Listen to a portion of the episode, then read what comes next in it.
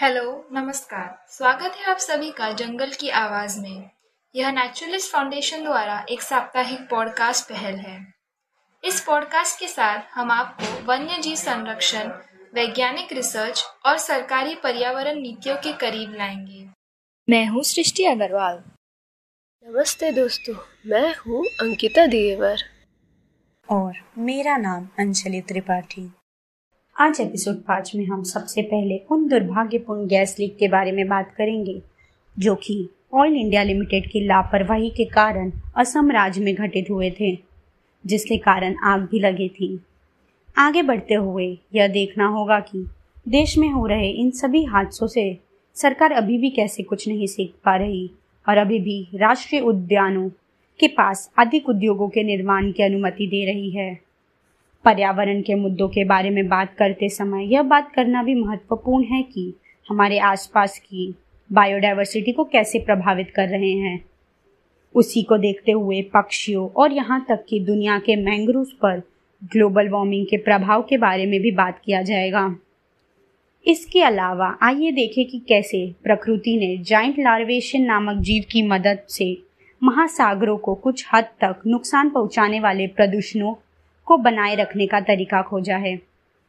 इसके अलावा आइए हम बताते हैं कि गंगा नदी कैसे कुछ ही महीनों के लॉकडाउन में खुद को काफ़ी हद तक मुक्त करने में कामयाब रही है, जो कई वर्षों में नमामि गंगे शिविर द्वारा भी नहीं किया जा सका, जिससे हम सभी को पता चलता है कि हमें सिर्फ़ पैसे खर्च करना ही आवश्यक नहीं है।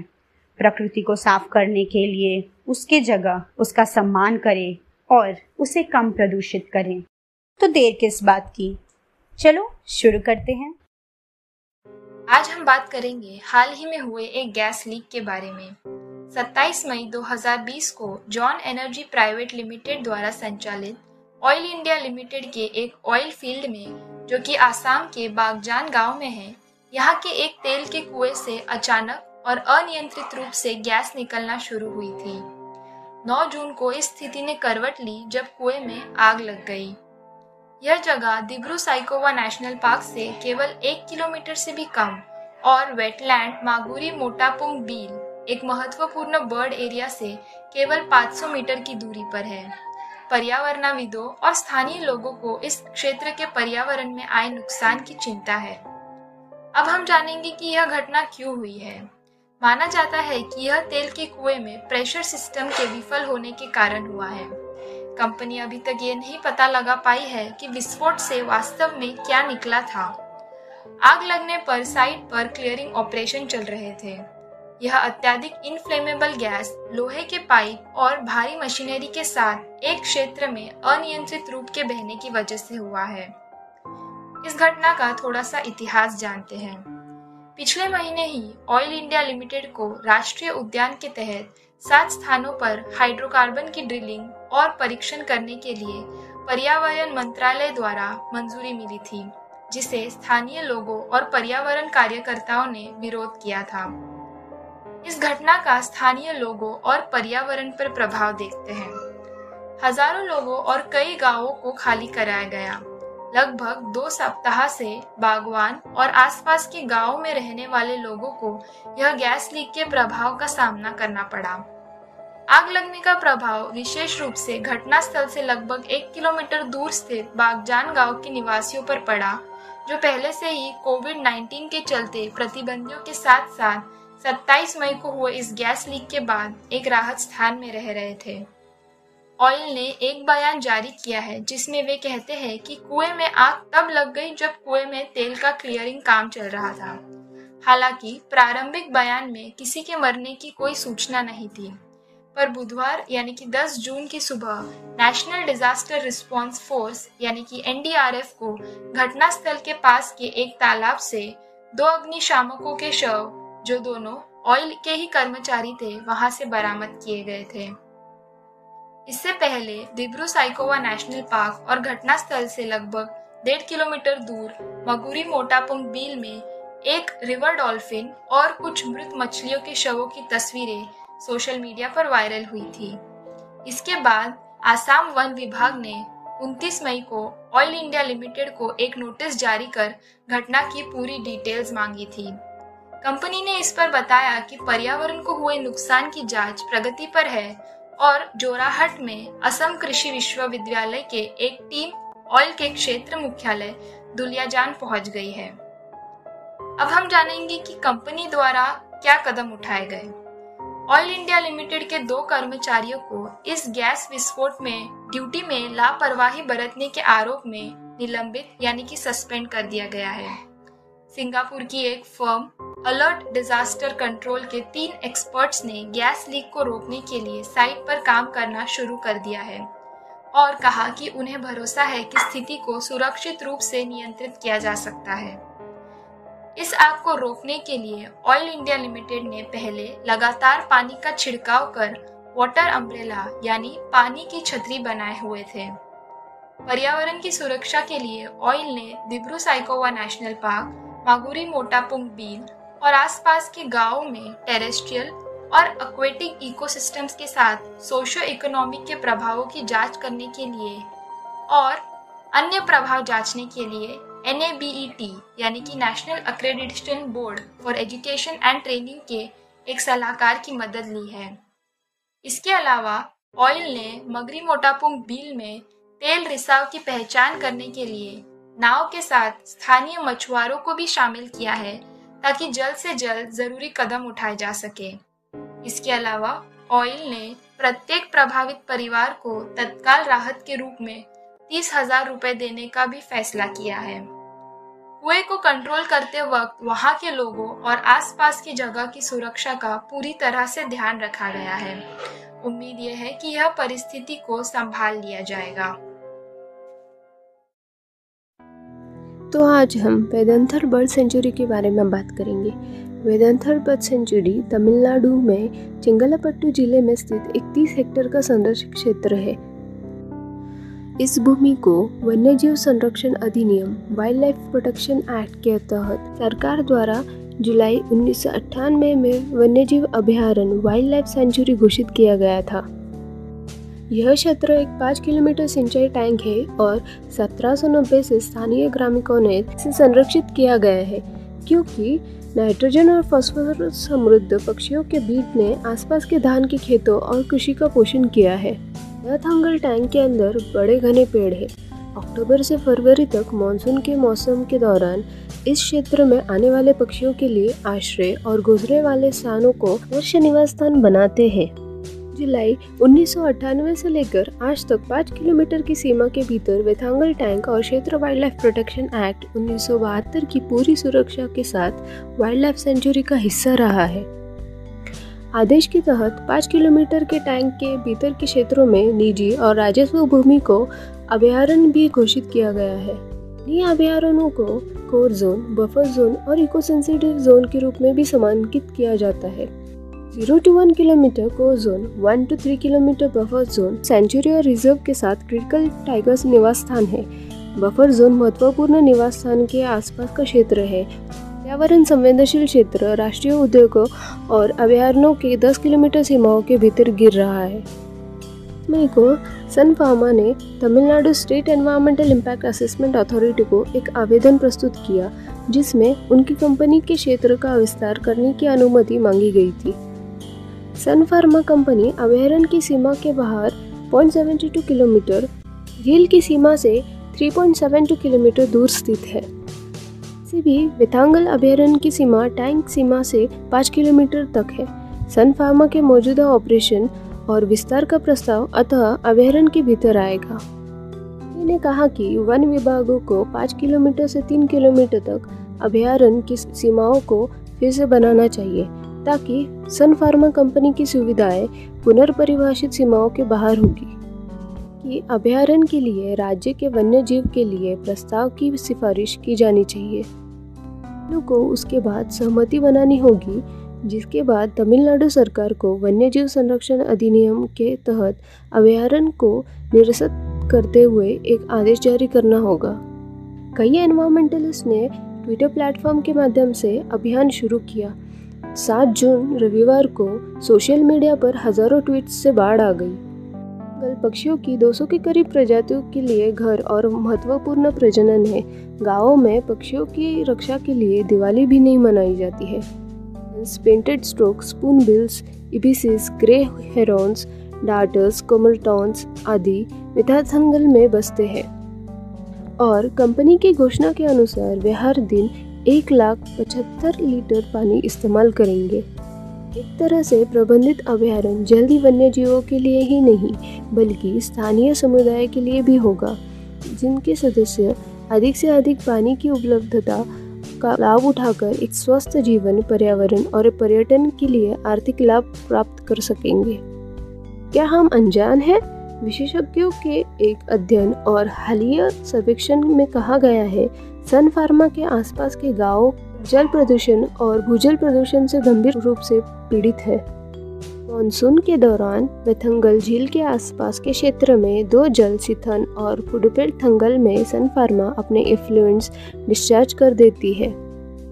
जाने कोविड 19 का हवाला देकर एक बहाने के रूप में दवा कंपनियाँ नए यूनिट स्थापित करते हैं या मौजूदा लोगों को सितंबर 2020 तक तेज़ी से फैलते वन्य जीवों के अस्तित्व को खत्म कर देती है।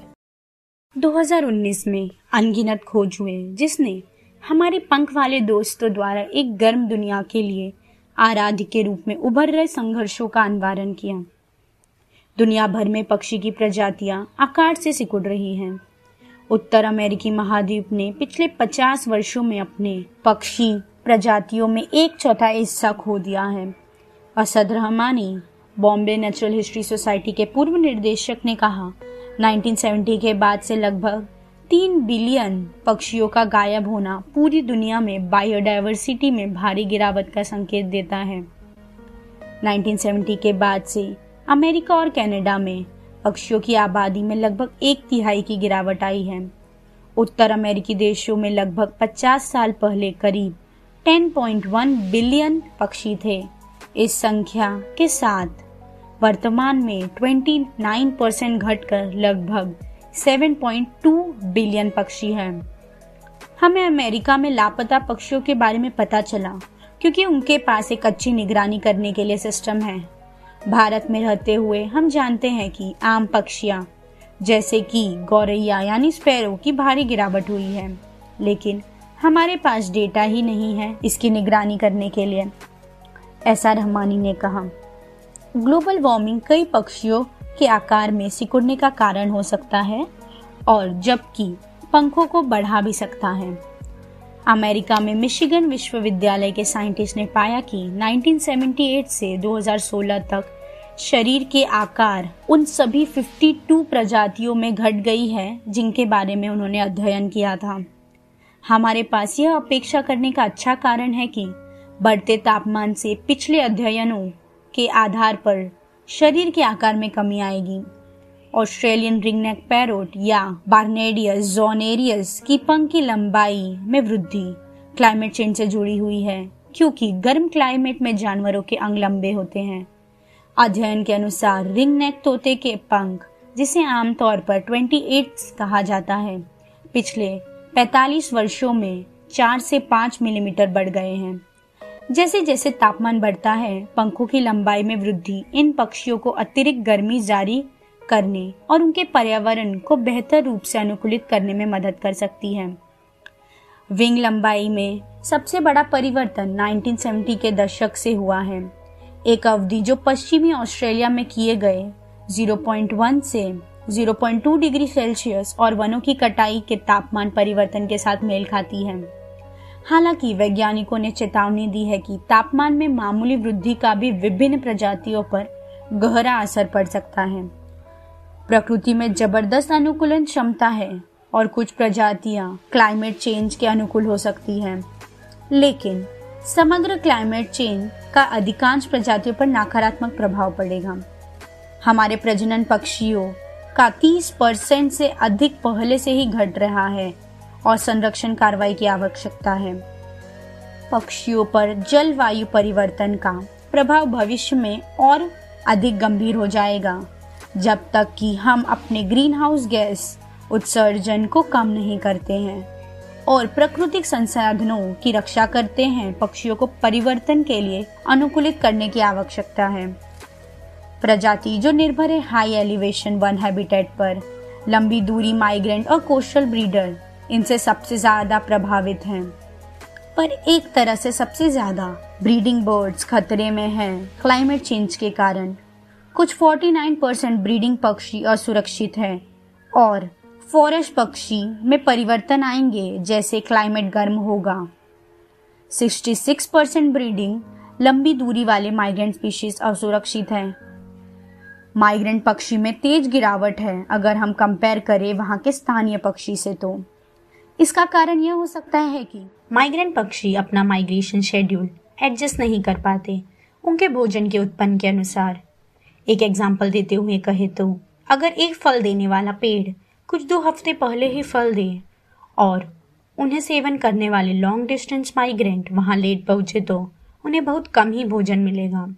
इस इफ़ेक्ट को डीकपलिंग कहते हैं और यह ब्रीडिंग बर्ड्स में बहुत ज़्यादा इफ़ेक्ट करता है।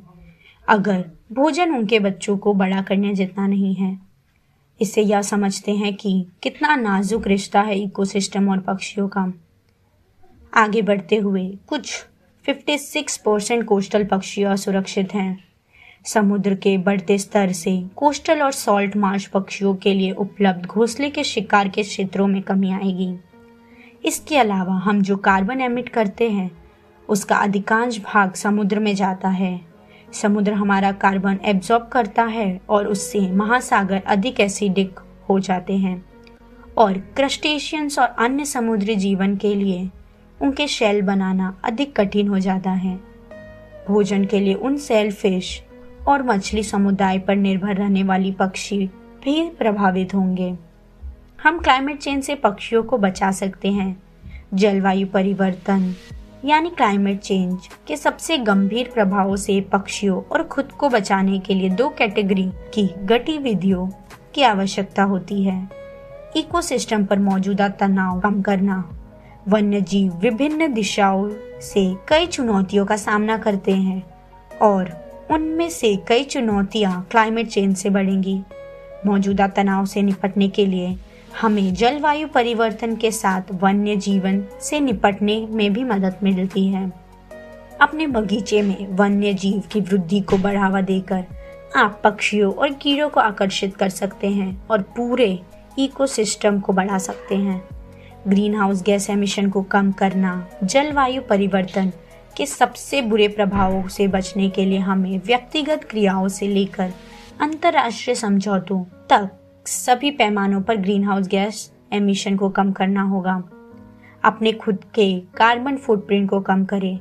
उदाहरण के लिए एक्सपोर्ट की गई वस्तुओं की तुलना में अधिक स्थानीय सामान खरीदें।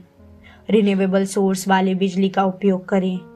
वनों की कटाई में कमी और पौधों की मूल प्रजाति के रूप से।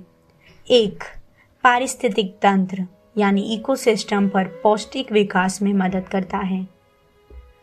आगे बढ़ते हुए अंकिता आपको मैंग्रोव्स के बारे में बताएगी और कैसे उन पर खतरा आएगा अगर हमने अपने यह कार्बन एमिशंस कम नहीं किए तो। तो दोस्तों, आज हम मैंग्रोव्स के बारे में बात करेंगे।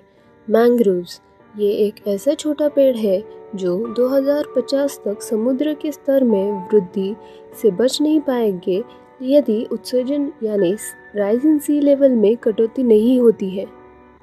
इन जनरल में एक रुगट सहलेखक के अनुसार, मैंग्रोव के पेड़ फ्लोरिडा और अन्य गर्म जलवायु के पाए जाने वाले मूल्यवान तटीय पारिस्थितिक तंत्र ग्रीन हाउस गैस उत्सर्जन में 2050 तक वृद्धि नहीं होगी।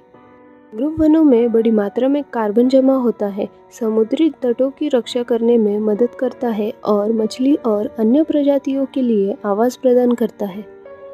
पिछले दस हज़ार वर्षों के तलछट के आंकड़ों का उपयोग करते हुए ऑस्ट्रेलिया में मैकरी विश्वविद्यालय के नेतृत्व में एक अंतर्राष्ट्रीय टीम ने समुद्र स्तर की वृद्धि की दर के आधार पर मैंग्रोव जीवित रहने की संभावना का अनुमान लगाया है। ये प्रतिवर्ष 6 मिलीमीटर से अधिक हो गई थी तो 2050 के लिए हाई एमिशन सिनेरियोस के तहत अनुमानों के समान वैज्ञानिकों ने पाया कि मैंग्रोव्स बढ़ते जल स्तर के साथ तालमेल रखने से रोकने की बहुत संभावना थी। समुद्र के स्तर में वृद्धि प्रति वर्ष पाँच एम से कम होने पर मैंग्रोव के जीवित रहने की संभावना अधिक होती है, जो इस सदी में लो इमिशन सिनेरियोज के लिए अनुमति देती है। सह लेखक एरिका एश ने एक पोस्ट में कहा है, हाई एमिशन सिनेरियो के तहत कई ट्रॉपिकल कोस्टलाइन समुद्र तटों पर समुद्र स्तर की वृद्धि की दर प्रतिवर्ष सात एम mm से अधिक हो जाएगी।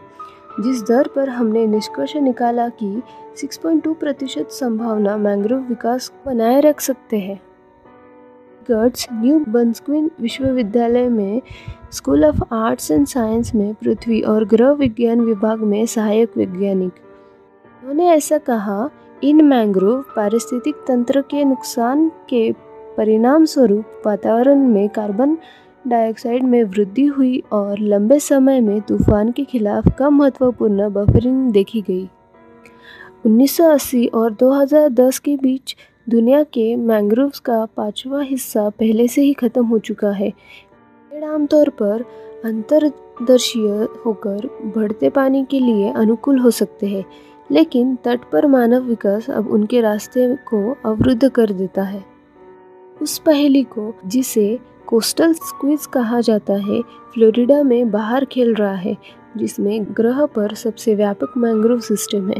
टैंपा बे इसके सबसे बड़े अभयारण्यों में से एक है, जो पहली शताब्दी और अपने मैंग्रोव का लगभग आधा हिस्सा खो चुका है।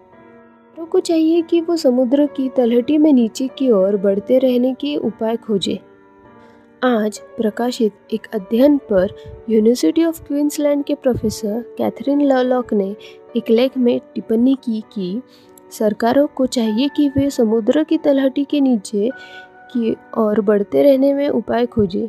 जलवायु परिवर्तन को कम करने के लिए और आश्रय, बाढ़ सुरक्षा, भोजन और फाइबर के लिए मैंग्रोव्स पर निर्भर लाखों लोगों की रक्षा करने के लिए।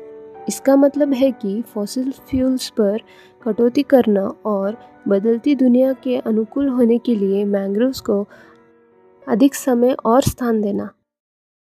एक समुद्री जीव, जिसे विशाल लार्वा या बैथोकॉर्डिस भी कहा जाता है, लगभग ट्रांसपेरेंट यानी कि पारदर्शी है। और वास्तव में एक नीला टैटपोल जैसा जानवर है। ये जानवर एक विशाल गुब्बारा जो कि म्यूकस मतलब चिपचिपा लिक्विड टाइप से घिरा होता है और लगभग तीन फीट चौड़ा है। इसका एक मेन बॉडी और एक पूछ होती है। बैथोकॉर्डियस को एक बड़ा लार्वा माना जाता है। ये लार्वा इसीलिए प्रसिद्ध है क्योंकि ये म्यूकस से बड़ा घर बना सकता है। यही कारण है कि बड़ा म्यूकस का बुलबुला लार्वा के आसपास होता है। इसका घर दो फ़िल्टर से बना होता है और मूल रूप से खाना खाने के रूप में काम आता है। वे मृत या बहते पौधों और जानवरों के छोटे कणों को खाते हैं, जो पानी में तैरते हैं। जानते हैं कि वे कैसे खाते हैं। पहले जो बाहर का फ़िल्टर होता है, वह जानवर को खाने के लिए बड़े कणों को फंसाता है। जबकि अंदर का जो फ़िल्टर है, वो लार्वा के मुँह में सही आकार के खाद्य कणों को डालता है। खाना खाने के लिए लार्वा अपनी पूछ को फड़फड़ाता है, जो उन कणों को रखने के लिए अपने घर से पानी बाहर पंप करता है। अंत में फ़िल्टर भर जाता है और लार्वा खाना खाना रोक देता है। डूबते हुए घर खाद्य करणों से भरे होते हैं, और यह एक अच्छी बात है। वे भोजन को और भी गहरे रहने वाले जानवरों तक पहुंचाते हैं, जैसे कि सी क्यूकुम्बर है। यह आश्चर्यजनक है कि समुद्र के कार्बन चक्र के बारे में लार्वा हमें कितना बता सकता है। रिसर्चर्स ने सीखा है कि ये जीव और उनके बड़े घर वातावरण से धरती को गर्म करने वाली CO2 गैस को हटाने में मदद करने में एक बहुत महत्वपूर्ण भूमिका निभाते हैं।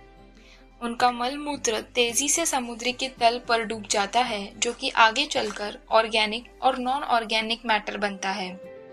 वैज्ञानिकों ने अनुमान लगाया है कि विशाल लार्वे, मॉन्टेरी खाड़ी, जो कि कैलिफ़ोर्निया में है, वहाँ एक तिहाई कार्बन तक का योगदान करते हैं।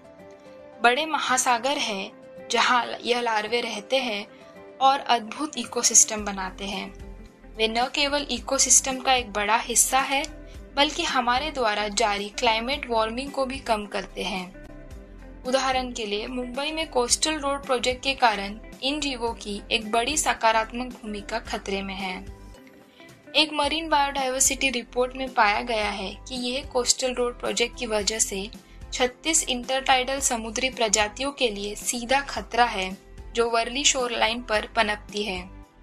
आमतौर पर होने वाले सुधार के काम के दौरान लाल मिट्टी को समुद्री इलाकों में फेंकने से समुद्री केकड़ों और ऑक्टोपस जैसी नाजुक प्रजातियों को घुटन होती है, जो कि वहाँ के दरारे और चट्टानों के बीच में रहने के लिए जाने जाते हैं।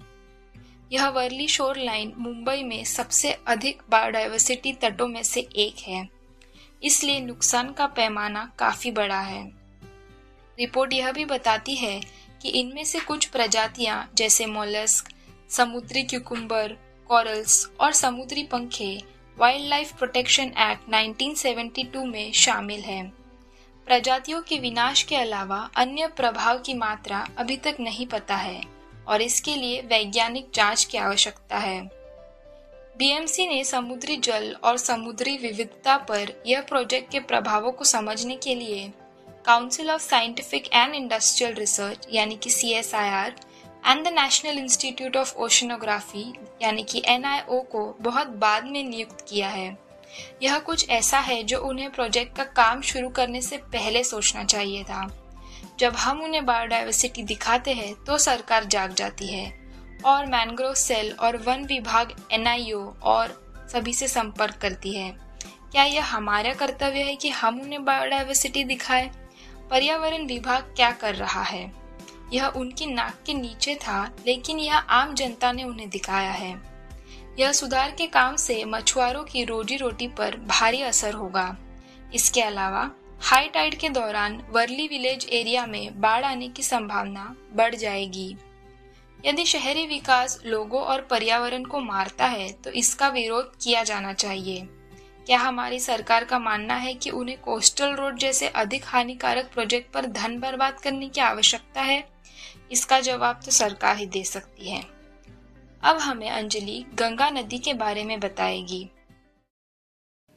हिमालय की गोद से निकलती गंगा सदियों से अपनी पवित्रता के लिए जानी जाती रही है। गंगा नदी देश के लिए धार्मिक और आध्यात्मिक विश्वास का प्रतीक है। 4 नवंबर 2008 को गंगा को आधिकारिक तौर पर भारत की राष्ट्रीय नदी घोषित किया गया था। लेकिन इस कहानी का एक दूसरा पक्ष भी है। मानवीय गतिविधियों के कारण ये पवित्र नदी कुछ सालों से केवल प्रदूषित ही होती रही और हालत यह रहे कि हमारी राष्ट्रीय नदी देश की सबसे प्रदूषित नदियों में से एक बन गई। यही नहीं, ये दुनिया में दस सबसे अधिक खतरे वाली नदी घाटियों में से एक बन चुकी है। Uttaranchal environment protection and pollution control board द्वारा दिए अध्ययन के अनुसार गंगा का पानी को डी ग्रेड दिया गया है, जिसके अनुसार गंगा का पानी इतना प्रदूषित है कि उसका उपयोग नहाने, पीने और यहाँ तक कि खेती के लिए भी उचित माना नहीं जा रहा।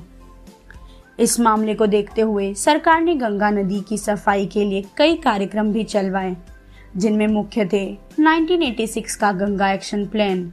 और नमामि गंगे कार्यक्रम, जो एक संरक्षण मिशन है, जिसे केंद्र सरकार ने जून 2014 के बजट के साथ फ्लैगशिप प्रोग्राम के रूप में सूचित किया था।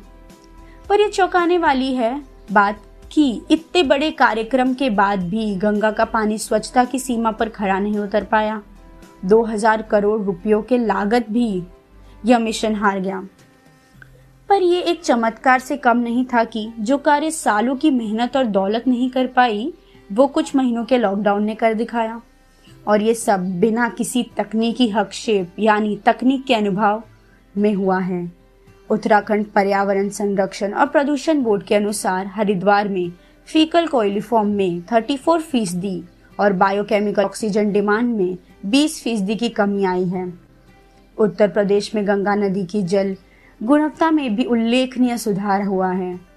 उत्तर प्रदेश प्रदूषण नियंत्रण बोर्ड के अनुसार स्वस्थ, पानी में कम से कम सात मिलीग्राम पर लीटर का घुला हुआ ऑक्सीजन स्तर होना चाहिए।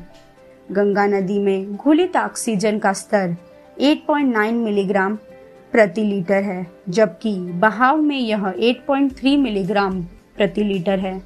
यह स्पष्ट रूप से दिखाता है कि पानी की गुणवत्ता में काफ़ी सुधार हुआ है और यह स्नान के लिए उच्चतम है।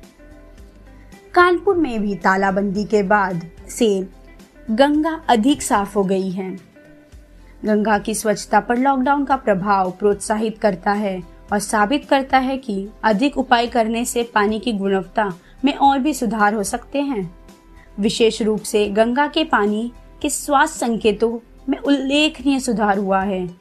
डिजोल्ड ऑक्सीजन में वृद्धि और बायोकेमिकल ऑक्सीजन डिमांड में कमी। बायोकेमिकल ऑक्सीजन डिमांड स्तर पानी में कार्बनिक पदार्थ की मात्रा बताता है।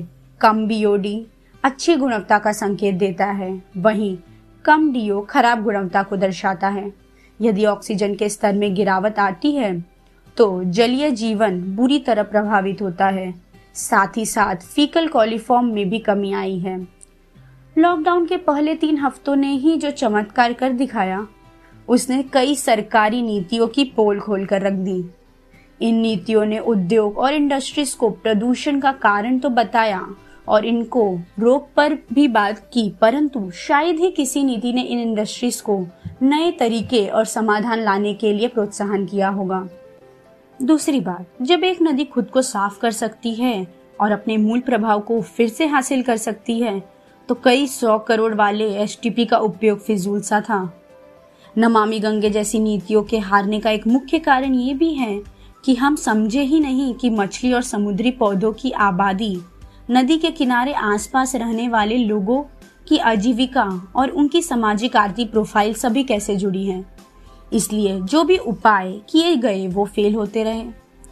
सच्चाई तो ये है कि इसमें और इसी तरह के कार्यक्रमों में सबसे बड़ी खामी यह है कि हम एक ऐसी नदी प्रणाली को साफ़ करने के लिए तैयार हैं, जो पहले से ही अच्छी तरह से काम करती है। और हम इसे औद्योगिक कचड़े सीवेज और प्लास्टिक के साथ प्रदूषित करते रहते हैं। प्रदूषकों को उनके प्रवेश से रोक कर नदियों की रक्षा करने के बजाय हम एक ही समय में उन्हें प्रदूषित कर रहे हैं और उसी वक्त इस नदी की सफ़ाई जारी रखने का निर्णय ले रहे हैं। अब इसमें सबसे ज़रूरी ये समझ लेना है कि भारत की नदियाँ हमेशा ही इतनी साफ़ नहीं रहेगी। जैसे ही लॉकडाउन खुलेगा और ज़िंदगी सामान्य रूप लेने लगेगी, गंगा और अन्य नदियाँ फिर प्रदूषित होने लगेगी। ऐसे में ज़रूरी है कि इस परिस्थिति का विश्लेषण किया जाए और नदियों में कम से कम गंदगी डाली जाए।